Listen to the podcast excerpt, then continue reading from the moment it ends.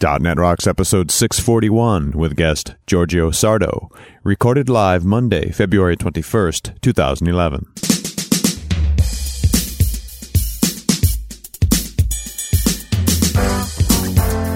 This episode is brought to you by Telerik and by Franklins.net, training developers to work smarter.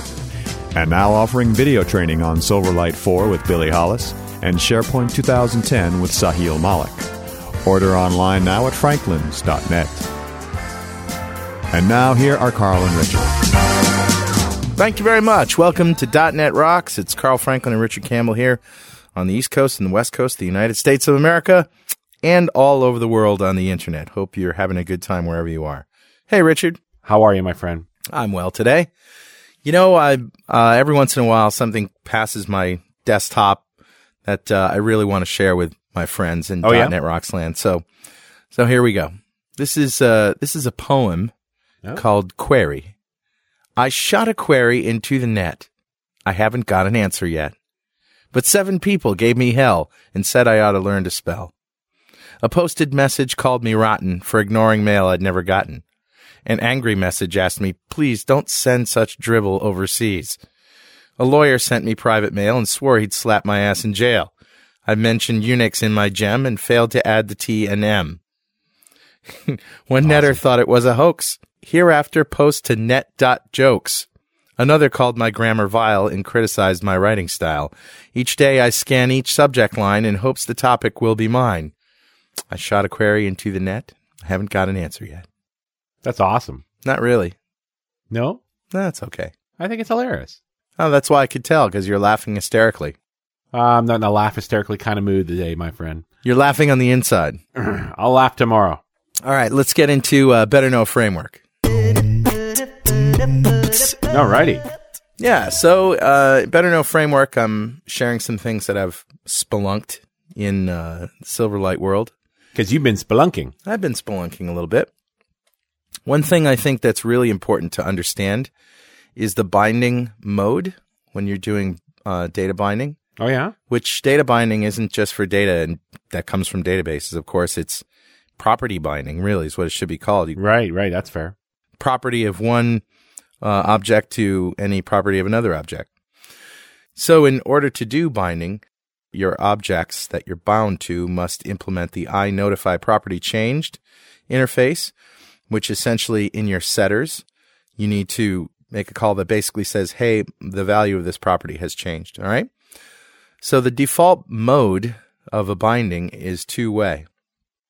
And that updates the target property um, whenever whenever either the target property or the source property changes. So whenever, say, you have a an object customer and last name is bound to a text field in Silverlight or WPF, if you update the object, it will update in the UI, and if you update the UI, it will also update the object. That's two way. One way updates the target property. Let's say it's the uh, the text box only when the source property changes. One time updates the target property only when the application starts or when the data context, which you're bound to, undergoes a change. One way to source updates the source property when the target property changes and default causes the default mode value of the target property to be used. I might be wrong about two way being the default all the time. Right. So you might need to check default, but it's always better just to explicitly set Sure. what you want. Yeah, so that's that's it. That's the Silverlight lesson of the day. Awesome. You've been living and breathing Silverlight lately. Yeah, I see. There's a uh, a programmatic way to determine whether dependency property binds one way or two way by default is to get the property metadata of the property using get metadata and then check the boolean value of the binds two way by default property. So check the property to check the property binding. Awesome. Hey man, who's talking to us today? Uh, dug an older email up, but you'll like this one. It's interesting. Uh, hi, dudes. Good. I like it. I like it. Yeah. I am just listening to show 619 with Shawn Wildermuth and a discussion on HTML5 and mobile platforms seem to lack some important insights. Uh oh. You were talking about the effects of limited screen real estate on the design of websites, and to me that is just missing the point. Oh. The main problem with designing web for mobile is not primarily about screen size, but about context. The huge success for apps for mobile devices when it comes to utility apps that are not games is a direct function of the cost of the app development that forces companies to prioritize, which leads them to thinking about context, thus tipping them into the pit of success. Hmm. So I guess his point here is that you only build the parts you really, really need to keep the costs down, and that ends up making it a better app. Although that doesn't necessarily make it a web app either. Well, yeah, and I think the the screen size is just a constraint that makes your that changes your design and changes your context. Right. But he goes I on. I think that was the point. Yes, I am one of those people who spend a lot of time surfing the web on my iPhone whilst watching TV instead of talking to my wife. Mm. But the times when the mobile platform is really useful is when I'm on the run. The sites that really work are the ones that take this into account. It is mm-hmm. the sites that have been designed to answer my needs while on the run. Mm. We recently built a site for a Swedish textile retail company called Hemtex. That site is full of product stores and branding focused content, and it all works on mobile devices. Hmm. When I'm out shopping, though, I couldn't care less about the branding stuff. I want to know what products they have, where the nearest store is, and whether what I want is in stock or not. So a mobile version is still needed. Right. And the mobile version, obviously nobody wants to wait forever for all these big graphics to load. Should just be informational.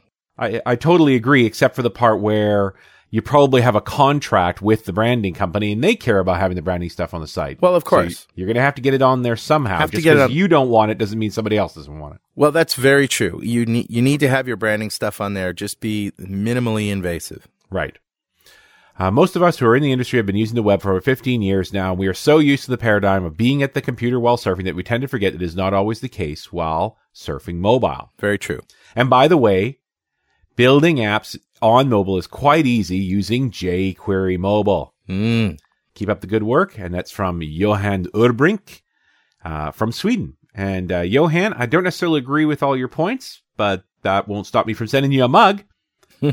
and if you've got questions, concerns, ideas for shows, just want to tell us how wrong we are, send us an email at .netrocks at franklins.net.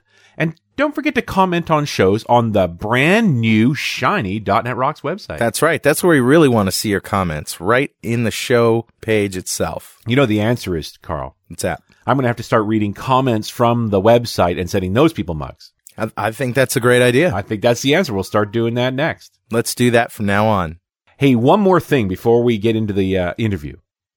NDC, the Norwegian Developers Conference. hmm Yeah, it's right around the corner. It's coming June 8th to 10th in Oslo, Norway, and you're just about out of time to get early bird tickets and get a discount on the price. Last year, over 1,300 people came, and rumor has it, I read a tweet. Scott Guthrie's going to be there this year. Ooh, Scott Guthrie and Norway. What? There you go. You know, what come on. you want? Hey, and we're going to be there too. That's right. We will. We'll so uh, go to www.ndc2011.no, sign up now, get your early bird price, and tell them .NET Rock sent you. Our guest today on .NET Rocks is Giorgio Sardo. Giorgio is an HTML5 and IE senior technical evangelist for Microsoft. Before joining Microsoft, Giorgio mastered the art of development in Italy, leading a national university community forum and winning the 2006 Imagine Cup Worldwide Championship with a futuristic project.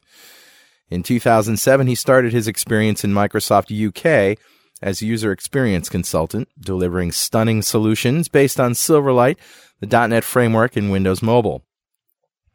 One year later, he has been nominated Best Consultant of the Year from the British Computer Society. Wow. Early 2009, Giorgio moved to the Microsoft headquarters in Redmond to focus on Internet Explorer and the future of the web. He loves engaging with communities and listening to real world scenarios. In the last few years, he's presented at many conferences worldwide about HTML5, the web and mobile platform, and much, much more. Welcome, Giorgio Sardo.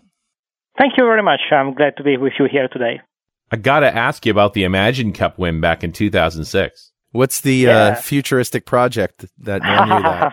I remember I met you about now four or five years ago. Yeah. it was a solution uh, in the healthcare uh, system. It was a solution spanning from mobile devices to embedded devices to the web, and uh, it was quite futuristic at the time. It was really challenging the Windows platform using the uh, the new Silverlight and WPF of the time. So, what exactly did it do? Uh, well, I was co- actually collecting many information from uh, biometric information to contextual information and then trying to uh, tell a story, try to record the story of patients, for example, suffering from uh, um, from either heart disease or memory disease or anxiety disorders. And the goal was really to provide uh, some kind of like book uh, to the to the doctor about what the patient did during the day to help him like diagnosing and and, and fixing possible issues. Oh well, that's great. Yes, uh, and and this, uh, what was the award of best consultant of the consultant of the year? How did that? oh, that was actually quite cool. Um, in in UK, when I joined Microsoft UK, I was working on very futuristic project. Uh, uh, for example, I work on the Aston Martin or BBC, Aston kind of Martin. like prototype or scenarios of the futures. And uh, and at that, at that at some point. Um, I've been recognized as one of the uh, leading uh, consultants in uh, in UK. That was quite impressive. I felt very lucky to work with uh, uh, very good uh, teammates at the time. Oh well, that's fa- that's fantastic. So, how is your how, what, at what point did you start working on IE? Was well, that you know, 2009? When I, when I came here to Redmond, um, I, I really started with what at the time was uh, Internet Explorer 8, Mhm. and I think it was still in beta 1. So it was about two years and a half, three years ago. Um, and that's where I got uh, even more passionate and involved about uh, IE and the web standards. Um, I've been doing web development for many years. Um, but like at the beginning, I was more like a, a developer focused on the tools, and I wanted to get more insights into actually what's come, what what goes behind the, the pure web development. And that's when I started working on HTML5, and and uh, and, and that's where I'm here today, um, spending a lot of time working and playing with web standards and uh, challenging actually the web standards and working closely with the uh, IE team uh, to demonstrate like the potential of, of web standard and HTML5.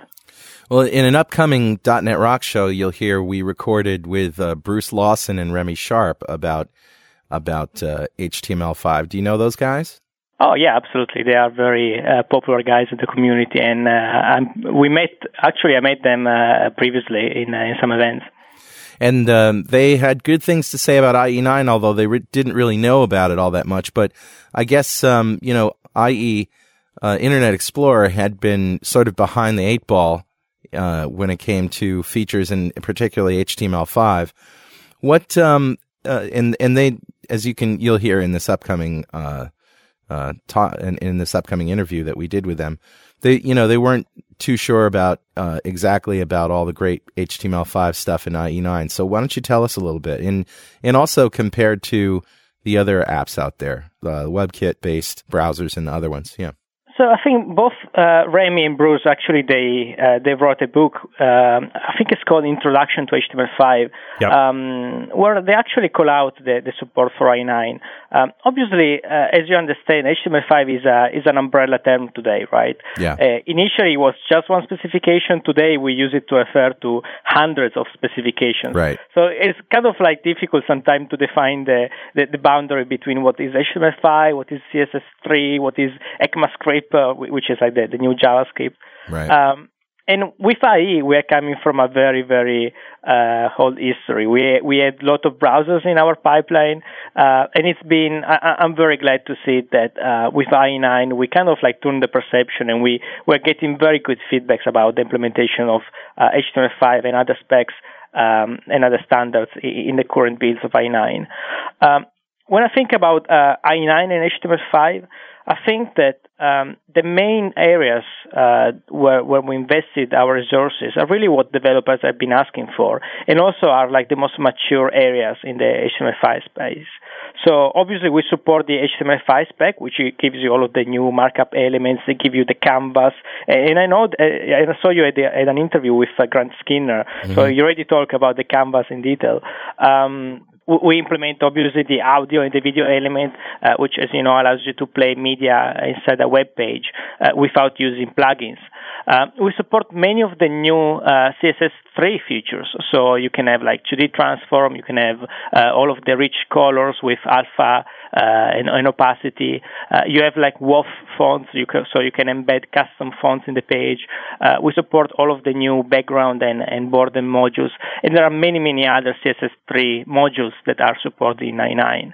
Um, we support the new JavaScript engine, uh, in particular the new specification called ECMAScript 2625, uh, and that's basically what gives you new write method or like gives you a new way to program using JavaScript, which is more similar to the kind of like uh, object-oriented programming, although you know that JavaScript is a dynamic language. Yeah. Um, and then there are many other specifications that are equally important, but uh, usually less common in the in the common like in, in the developer uh, knowledge of like terms like we support the DOM uh, um, events uh, level two, level three. We support many other new standards from the from the DOM space, uh, and lastly we support SVG. So finally, IE9 is the first browser in in, in the IE history to support natively SVG. Um, for those who don't know SVG, what is that? So SVG stands for uh, uh, Scalable Vector Graphic, and basically uh, it's a way to create graphic on the browser on the page using scalable graphic. Um, if you're familiar with XAML, for example, it's quite similar in terms of like concept to what XAML does with Silverlight, uh, where you have objects that can rescale uh, dynamically on the page. And it's been around for a while, right? Yeah, SVG has actually uh, been there for, for many years. Yeah, um, and it's been in IE since what? I think I was it was the IE six days. I was asked to write a uh, a web page that did real time graphs of data, um, and I think it was SVG that I used. Mm.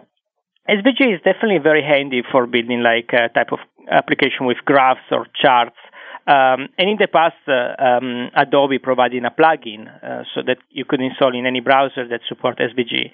Uh, progressively, browsers start implementing SVG natively, and with IE9, we really took on board the feedback from the communities and we decided to implement SVG as a native solution. And we also went uh, beyond what was already available in other browsers. So IE9 was the first browser to um, to implement to allow you to use SVG uh, snippets of code inside an HTML page. So you don't need to create new documents. You, you don't need to create uh, um, XHTML pages. You can just have like a plain HTML page, which is what you use every day, and, and write little snippet of SVG. So, for example, you can imagine having your uh, HTML markup, and then in the middle you can have a circle, or you can have a rectangle, or you can actually draw just using the SVG markup syntax. And and SVG is actually like an XML file. It's text that describes right. uh, a drawing. It's like meta file yeah. stuff. Yeah.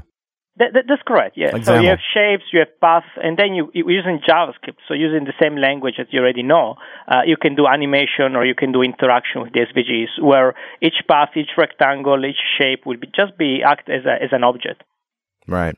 So these are the, some of the cool things that are in implemented in IE9 tell us honestly what um, has yet to be implemented that maybe other browsers have implemented, and conversely, features of IE9 that other browsers are have not implemented. Yeah, Let's talk differences. That's a very interesting question. So um, I'll start with like a, a, very high level overview because of like the complexity of the space, and then sure. I can drill down into a few examples. Um, so in general, when we look at the HTML5 spec, and be, because it's so complex, because it's so huge, uh, we need to have uh, obviously a strategy in place to, to implement HTML5. And, and the decision that the Internet Explorer team took uh, when we started looking at IE9 was to build something that was interoperable. Um, so in the years, in the past years, we made mistakes, but we also learned a lot from our own experience and from other browsers' experience. And what we learn is that developers today, they don't care about the browser. They really care about building something that will work and will render uh, correctly in all browsers.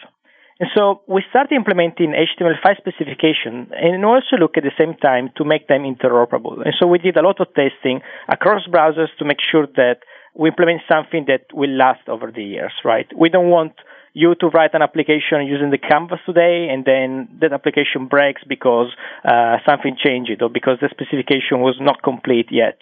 And so all of the features that you see in IE9, uh, we believe uh, are are in a very good shape and good progress in the standard body, in particular in the in the W3C. Uh, what we didn't implement in IE9 are some equally interesting features um, that, by the way, will not come to life or not, are not ready yet to come to life. And I will give you an example. Um, uh, one of our team um, has been working a lot, for example, on, on the database space.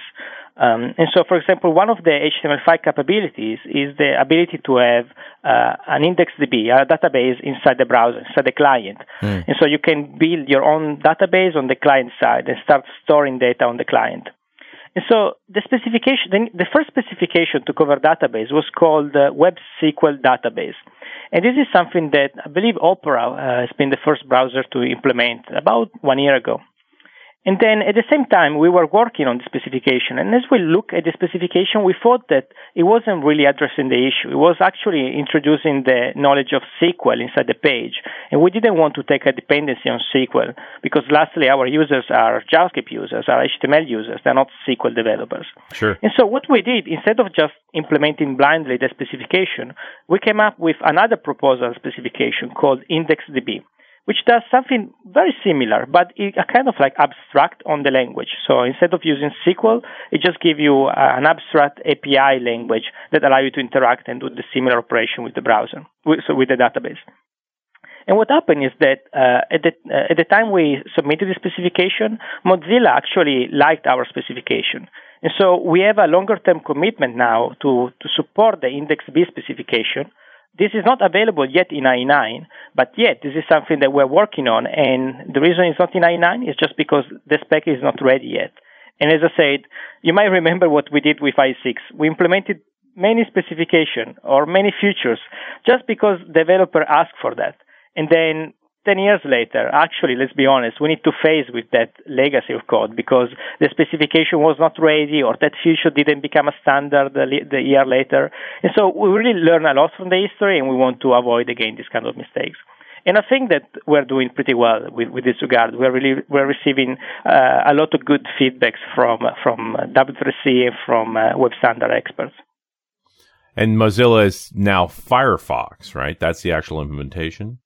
That's correct. When I say Mozilla, uh, Mozilla is kind of like the company, and Firefox is the name of the browser. Sure. This portion of .NET Rocks is brought to you by our good friends at Telerik, who want me to tell you about JustMock, Telerik's mocking tool.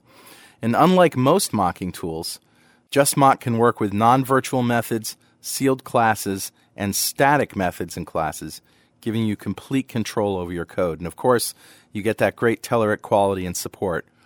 You can read more and download the tool at telerik.com slash justmock. And hey, don't forget to thank them for supporting .NET Rocks on their Facebook fan page, facebook.com slash Telerik. I don't know how much visibility you have into this, this dynamic of uh, developing new specifications and then feeding it to, is it the WHATWG folks or the W3C folks? Like, how do you get those? You surface this idea of a better data store you yeah. Know, how did it get adopted? Sure. So uh, the place where all of the conversations uh, happens is really the W3C. So W3C is a consortium. Uh, is made of uh, many people, and these people include large organizations, large large corporates. So there is Microsoft, there is Google, there is Mozilla, uh, there is Opera, but there is also like Adobe, and so there are uh, authority authority tools.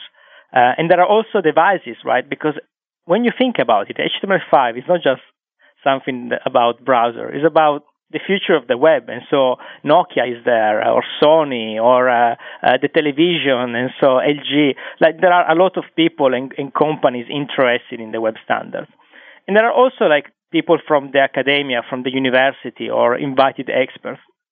And so the process for a specification is more or less the same for, for, for any working group. I should say that the W3C is the consortium right. and is divided into working groups. And so, for example, there would be a group of people that work on HTML. There is a group of people that work on CSS or another one that work on the geolocation, etc. And inside each working group, every member can submit a new proposal. So if you believe you have a new way to, to handle, for example, uh, a new technology, you can write a specification and submit it to the attention of the working group. And from there, like it's visible, right? It's an open conversation, and that's where we are involved with uh, with Microsoft and the IE team. Um, mm. I think we are counting about 60 people uh, from our team that are having daily conversation about existing standards, about correcting features, about proposing new elements or proposing new features, and sometimes proposing even new document, new specifications. And this is kind of like an iterative uh, approach. Um, to give you also some some other um, visibility over what happens when a specification is published, let's take for example the HTML specification. Um, it's been introduced, I think it was six or seven years ago. It's been a, a while since the working group has been working on it. And over the years, all of the members of the working group have been providing comments and feedbacks, and so there's been a lot of edits. Um, this is the phase where the specification change every day. So every day the specification change, and every day there are uh, new features, there are features that are removed or features that are changed. And at this time, the spec is called working draft. When the specification gets closer closer to be kind of future complete, this is how we call it in Microsoft, the specification goes to last call. And last call means uh, we are done with the specification. So now it's really the time for implementers to start implementing it and really give us the latest feedbacks because after that we will freeze it and we will not make any further uh, um, change. Right. And so the HTML specification has been uh, announced recently that is on path and is on schedule uh, to be to go to last call actually in May of this year. So around May of this year, the HTML specification will go to um, to last call, meaning that HTML5 will be future complete in May. And then obviously we'll take a few other years before all of the browsers and all of the implementers uh, um, successfully uh, implement the specification. Um, and another work stream that happens in parallel is like providing test cases. Uh, but this is like an, another important conversation, and, uh, and, you might have other questions. You're doing our job for us here, Giorgio, because I was going to say, yep. hey, what about the tests? you see? Yeah. So, um, and, and this is this is a question that I get a lot from developers, right? So, how do you, as a developer, know if the future is working correctly in all browsers? How do you know if the, if he has the same behaviors? And lastly, I think that the answer is that you as a developer, you shouldn't care about that. You should assume that um, because it's a standard, all of the browsers are implementing the standard in the same way. The reality is that there are around uh, 1100 pages in the HTML5 only specification. And so when you have a browser or different browsers implementing such a large specification, uh, it's quite common to see ambiguities or to see um, specific, to see features that have different behaviors from browser to browser. And our approach, the approach that we believe is, is critical to take in Microsoft is to uh, build test cases that actually validate our implementation with the, the, the standard specification. Right. And that's why in the last uh, three years, four years, Microsoft has been uh, uh, submitting to the W3C thousands of test cases. And I'm really talking about, I think we're counting more than 15,000 of test cases. And if you ever build a test case for your application, you know that building 15,000 test cases actually requires time, requires resources. But we believe in this approach. We believe this is the right thing to do. And uh, it helps us with our implementation, but we believe also implements the rest of the community. Um, making sure that our implementation follow the same line.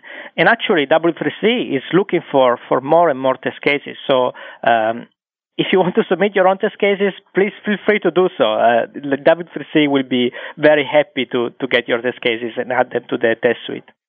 And I'm thinking of the acid test that uh, uh, Ian Hickson developed that seemed yeah. to be very popular for, you know, does your browser do what it's supposed to do? Yep. I think IE9, the RC currently comes in 95 of 100 on ACID 3. Yeah, that's correct. And so let's say, for example, a good point. The ACID 3 test, uh, for those of you that, for those that don't know it, is a test made by Ian Hickson. He's a Google employee. And he basically put together 100 test cases. And those test cases are testing across, uh, I think, uh, five or six different uh, specifications from CSS to HTML to SVG to JavaScript. So 100 test cases. And so, as I said, as you compare such a small uh, subset of tests to the larger uh, test suite that is being developed by W3C, you kind of like quickly understand how this is really not relevant compared like to the larger picture. Um, as you say, as you noted, IE9 uh, reached 95 out of 100 points in the ACID 3 test. And to be very frank, and, and I want to be super clear on this, the ACID 3 test has never been and will never be uh, uh, some kind of goal for us. Our goal is not to to do 100, to score 100 on ACID 3. Our goal is to uh, provide a good implementation to developers. Right. right? And so as we implement the standards, it's obvious that uh, we, we will get a better and better score on ACID 3, but our goal is not to reach 100% on that because it's not about marketing messages. It's not about saying, hey, we are the most standard compliant browser. Lastly, it's about developers and, and allow developer to write one code that works cross browsers. And, and then let's deep dive in, let's dive into those missing five points. Mm reason IE9 doesn't get those f- uh, extra five points is that the ACID 3 tests include a few test cases for uh, a feature called uh, SVG fonts, which basically allow you to use custom fonts inside SVG. Right. And the reason we didn't implement that is because we work on uh, on the new standard with uh, with Mozilla called CSS3 WOFF fonts. Um, how, how, what did you say? WC3 WOFF fonts? Woof? That's co- WOF, W O W F. That's okay. a funny name to to describe a, a new standard to em, to basically embed fonts. Okay. And that's web open font format? That's correct. You're right. Okay. Wow.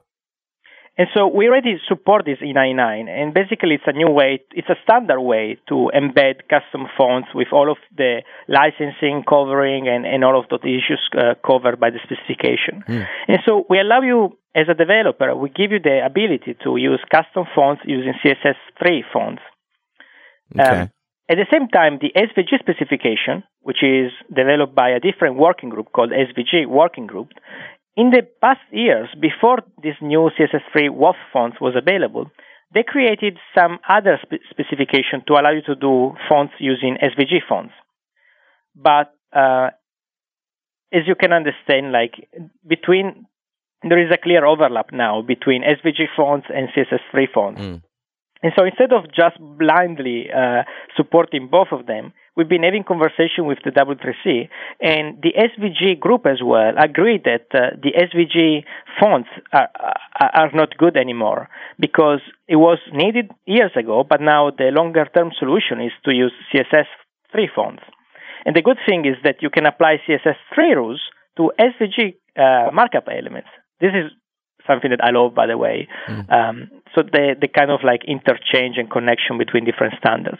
And so we decided not to implement the SVG fonts, but we decided to implement the CSS3 fonts because that's what the W3C and the SVG and the CSS working group are going to invest in the future. And so I don't think we will ever reach 100 on SVG on, on the ACID 3 test just because of this.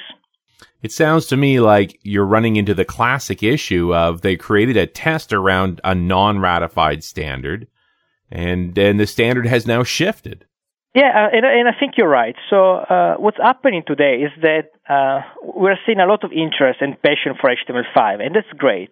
And at the same time, we see uh, small websites emerging. For example, there is one called HTML5test.com uh, that actually bring together many specifications and many features uh, and some of the specification might be already standard.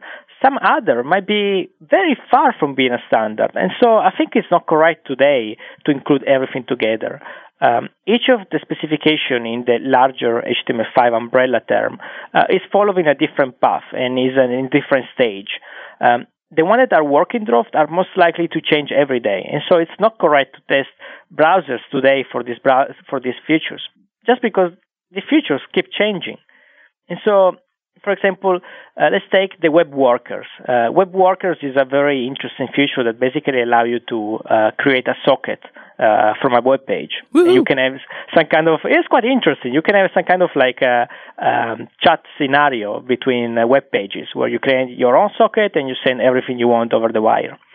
Now, there is the specification, and this specification is still a working draft. Uh, we obviously in IE9 are uh, have been looking into the specification and we provided our feedback. But we, when we look at the specification, we also care about it being uh, complete, not just from a future com- perspective, but from a security perspective and from a privacy perspective. There are many, many considerations going on behind the scenes. Um, in the meantime, other browsers uh, supported the web workers for a few months, for some year. And what happened in the last year is that a, the web worker specification changed many times. And so every time the browser basically had to update their code, and consequentially, uh, some of the applications that had been built by developers broke. And so the developers had to rewrite the code to comply to the new implementation until some point uh, last at the end of the last year, where a security uh, researcher basically found a, a quite a quite big security issue with the web worker uh, protocol. So this is something defined by the IETF. And so what happened is that all of the browsers implementing the WebSockets, they had to remove the feature from the browser. And mm. so hmm. all of the applications that were relying on WebSockets now are in a kind of like a limbo uh, a position where they need to fall back to Flash or to other solution because the browser doesn't support anymore the WebSocket natively. And so from our side, for example, we've been involved and we have a working prototype of the WebSockets and we share those with the community. So those are available. Uh, and this is something that uh, Jean Paoli in our team is, is following. But we believe it's important to make a, dif- uh, a very clear dif- uh, differentiated environment for developers about HTML5 uh, ready and standardized and, and, and secure and, uh, and compliant today versus all of those HTML5 features that are still happening, are still in development and will be ready in the next coming future. Giorgio, uh, you say you collect user stories. I mean, stories of people using IE9. Maybe you could share a few of those. well, um, actually, I, I, would ask you, like, did you use IE9? I use IE9, yeah, and uh, you obviously, think? you know, we talked to Grant Skinner. I play Pirates Love Daisies too, but that's I actually have to send that guy a bill for the amount of my life I've lost over that stupid, stupid game. How about this? Do you hear? Do you hear uh, from the community we want this feature or we want that feature or here's one thing that really drives me crazy. Um, even as little things like UI. Oh yes, we hear that every day, um, and and lastly, we expect this, right? I don't think we will ever be in a point where the community are just happy with what we ship it and we just say, okay, enough. Uh, and I think this encourages us. Like we want to be better and we want to improve, and we know that there is definitely a space to to, to improve in, in, in the coming builds in the coming months and with future releases. Um, what we've uh, what I've seen so far, so to give you some number, uh, we saw about 25 million downloads of the IE9 beta. And within a few days after we released the release candidate, uh, we saw already 2 million downloads. So all of these numbers are already very encouraging for us because they are uh, much bigger than any other browsers out there in terms of like um, uh, speed of, of growth. And in terms of feedback, uh, I like sometimes to just take a, a, five minutes break and just go to Twitter and look at the Twitter stream. And it's quite exciting to follow what's, uh, what's being said about IE9.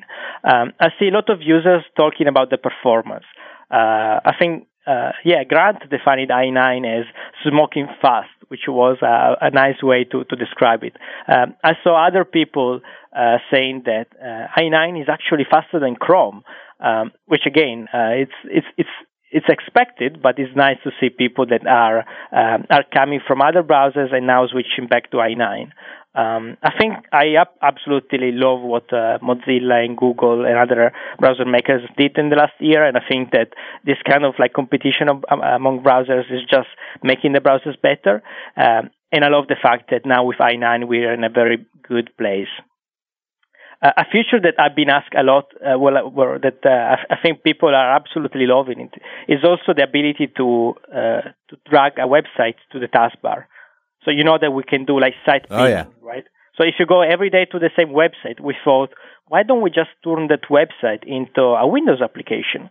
And basically, what you do is take your tab, you drag and drop your tab to the taskbar, and now that the favicon of the website and the, the website is there in the taskbar every day. So it's a very quick shortcut uh, uh, to access the website. And so that's something that I personally use, for example, for Facebook. I use it for Twitter, uh, and I use it for uh, like my favorite radio station uh, in, in, Italy. Uh, I don't I don't know if I can share the name here, but um, it's actually a pretty impressive feature, and uh, and as so many websites already taking uh, leveraging on, on top of this feature and implementing the jump list and inter- implementing the, the notifications. This portion of .NET Rocks is brought to you by our good friends at InRule. Hey, Coding Ninja, what if your business users could update their own decision logic, but you still had control over how it's used? With InRule, the only business rule technology built for .NET, you can reduce hard coding and change requests. InRule is extensible and customizable. Developers get a rich SDK and an extensible framework. Business users get integration with Word and a Microsoft Office like UI. Visit inrule.com for a free trial download and see for yourself why another coding ninja calls InRule the best investment in software we've ever made. Check out InRule Technologies link on our website at .netrocks.com. It's interesting playing with IE9 and realizing, uh, and I think we talked about this a bit with Pete LePage a while back. Yeah. How IE9 isn't for us. Like I'm a big bookmarker, but apparently I'm the anomaly. And so bookmarks are sort of shoved off to the side in IE9. Yeah, well, our our customers are really Windows customers, right? right. So uh, we have like about one billion Windows customers, and, and when we look at those users, we're really uh, talking about a very diverse and very uh, uh, uh, yeah, a very diverse audience.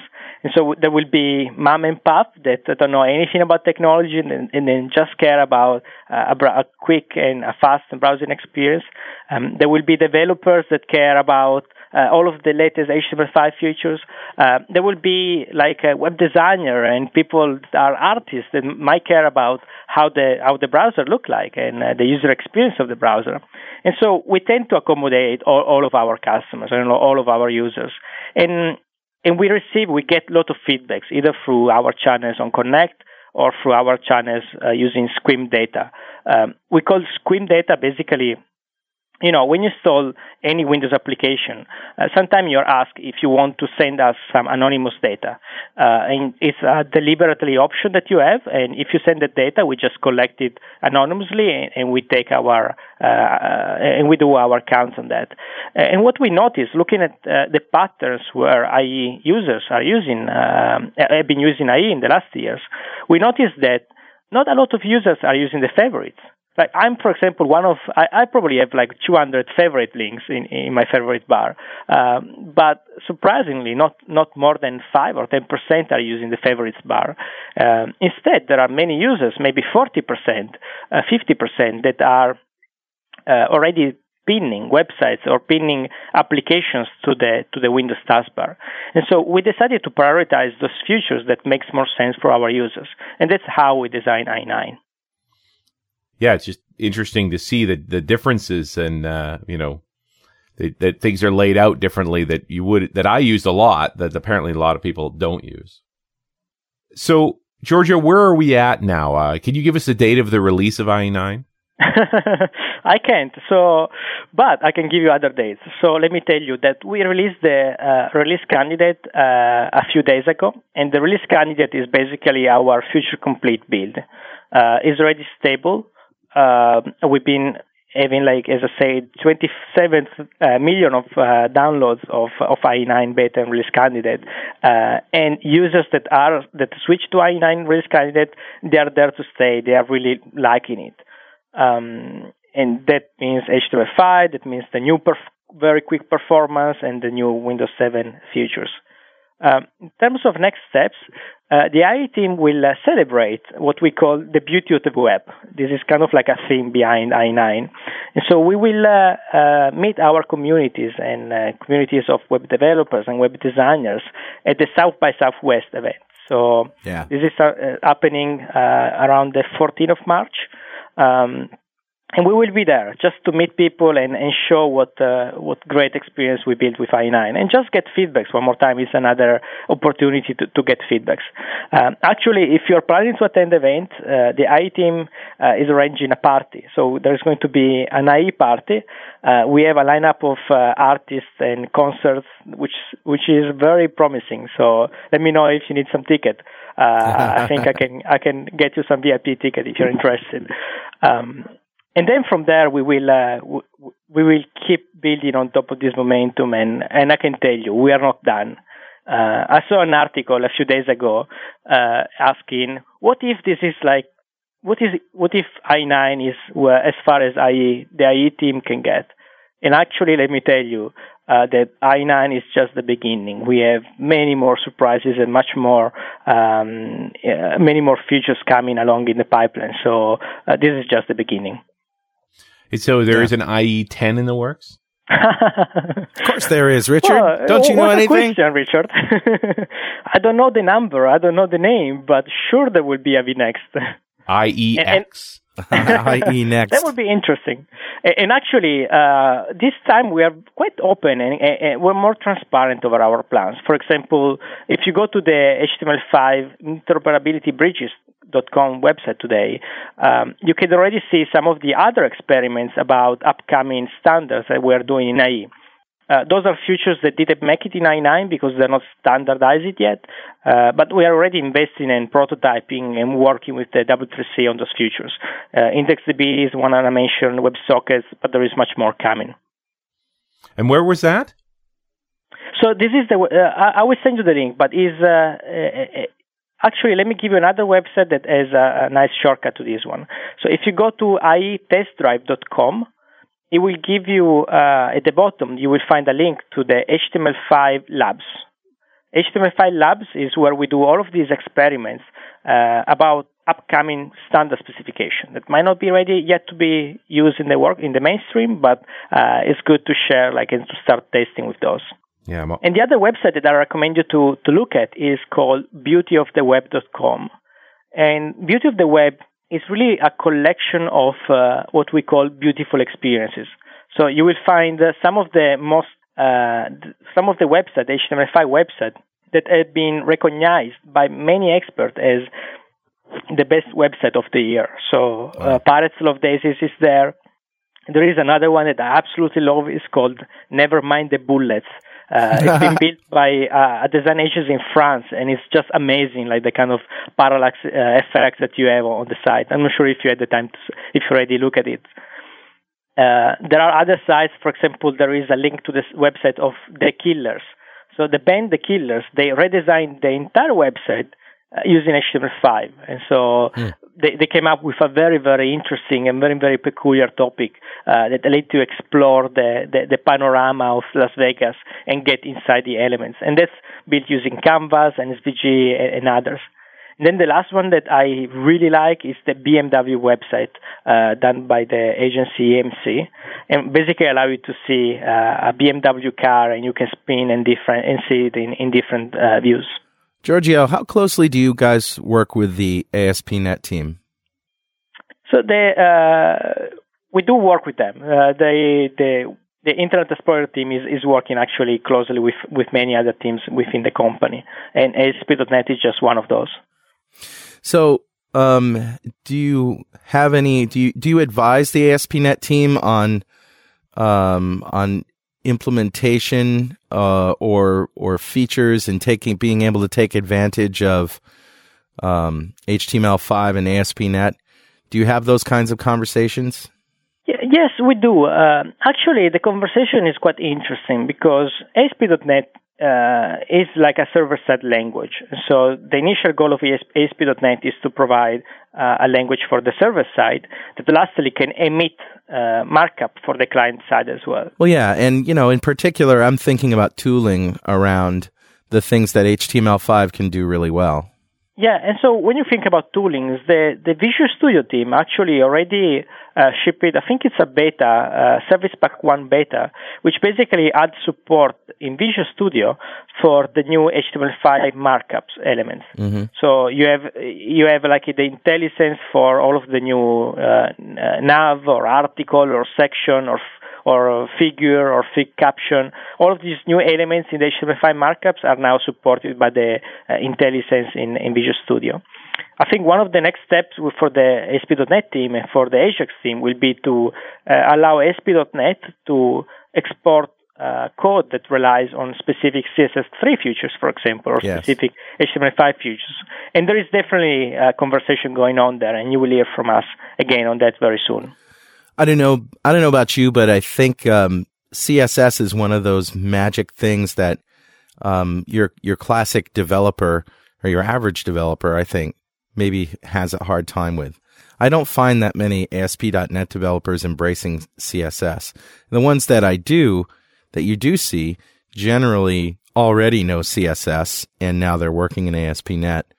But, uh, you know, a, a business web developer um, and I'm not, I'm not trying to make a generalization. I'm, I'm saying this has been my experience when talking to business developers that CSS is just like, uh, you know, it's this magic. And CSS three promises even more complexity. What do you, what do you find the, the solution to that is? Yeah, I, I kind of like agree with you on the fact that CSS three allows more control to the CSS style sheets over the page. And so, for example, you can do different layouts um, depending on the on the size of the page or the size of the screen or the or the type of device using a property called CSS3 media queries.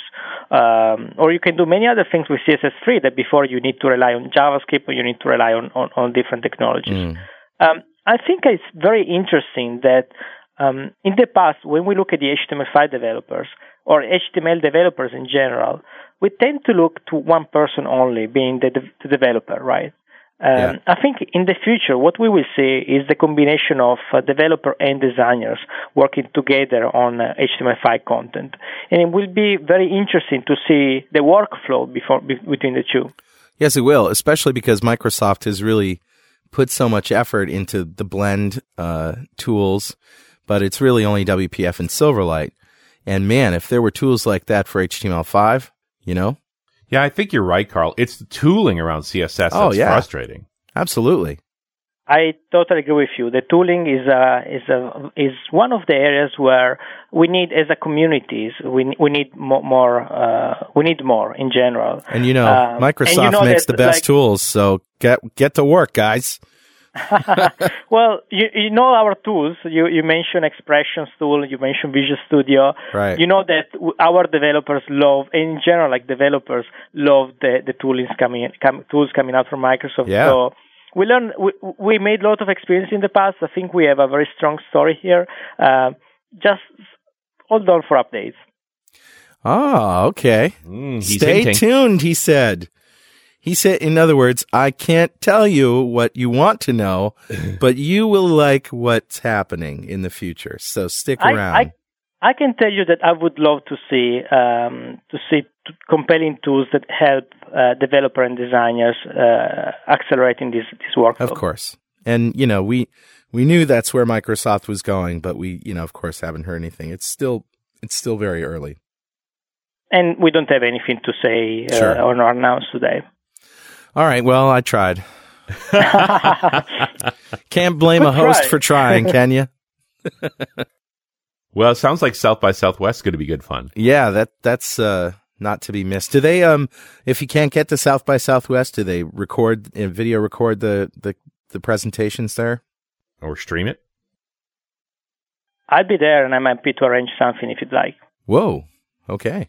We'll figure it out. We really ought to. .NET Rocks ought to go to South by We Southwest. really ought to. We, we ought to do some really shows from there. Of course, you if you I know you go there, Carl. You'll be there for the music week. We won't see you again. Well, I'd like to bring my band to play there, but sure, you know, that's what I'd like. okay. Well, uh, Giorgio, thank you. The hour has flown by as usual, and um, I'm I was fascinated just to listen to to what's going on in the IE9 world and the HTML5 world, and it's uh, It's going to be a, a it's going to be a bright, bright, sunshiny day. That's what I think. Fantastic. All right. So it was a pleasure to talk with you guys. Thank you, Giorgio. Thank you. And we'll see you next time on .NET Rocks.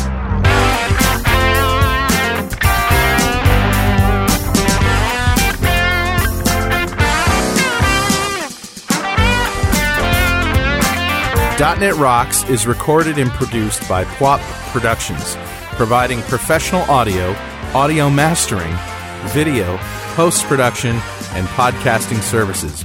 Online at www.pwop.com. .NET Rocks is a production of Franklin's Net, training developers to work smarter and offering custom on-site classes in Microsoft development technology with expert developers online at www.franklins.net. For more .NET Rocks episodes and to subscribe to the podcast feeds, go to our website at www.dotnetrocks.com. Got transmitter banned by the FCC. Yes, I'm a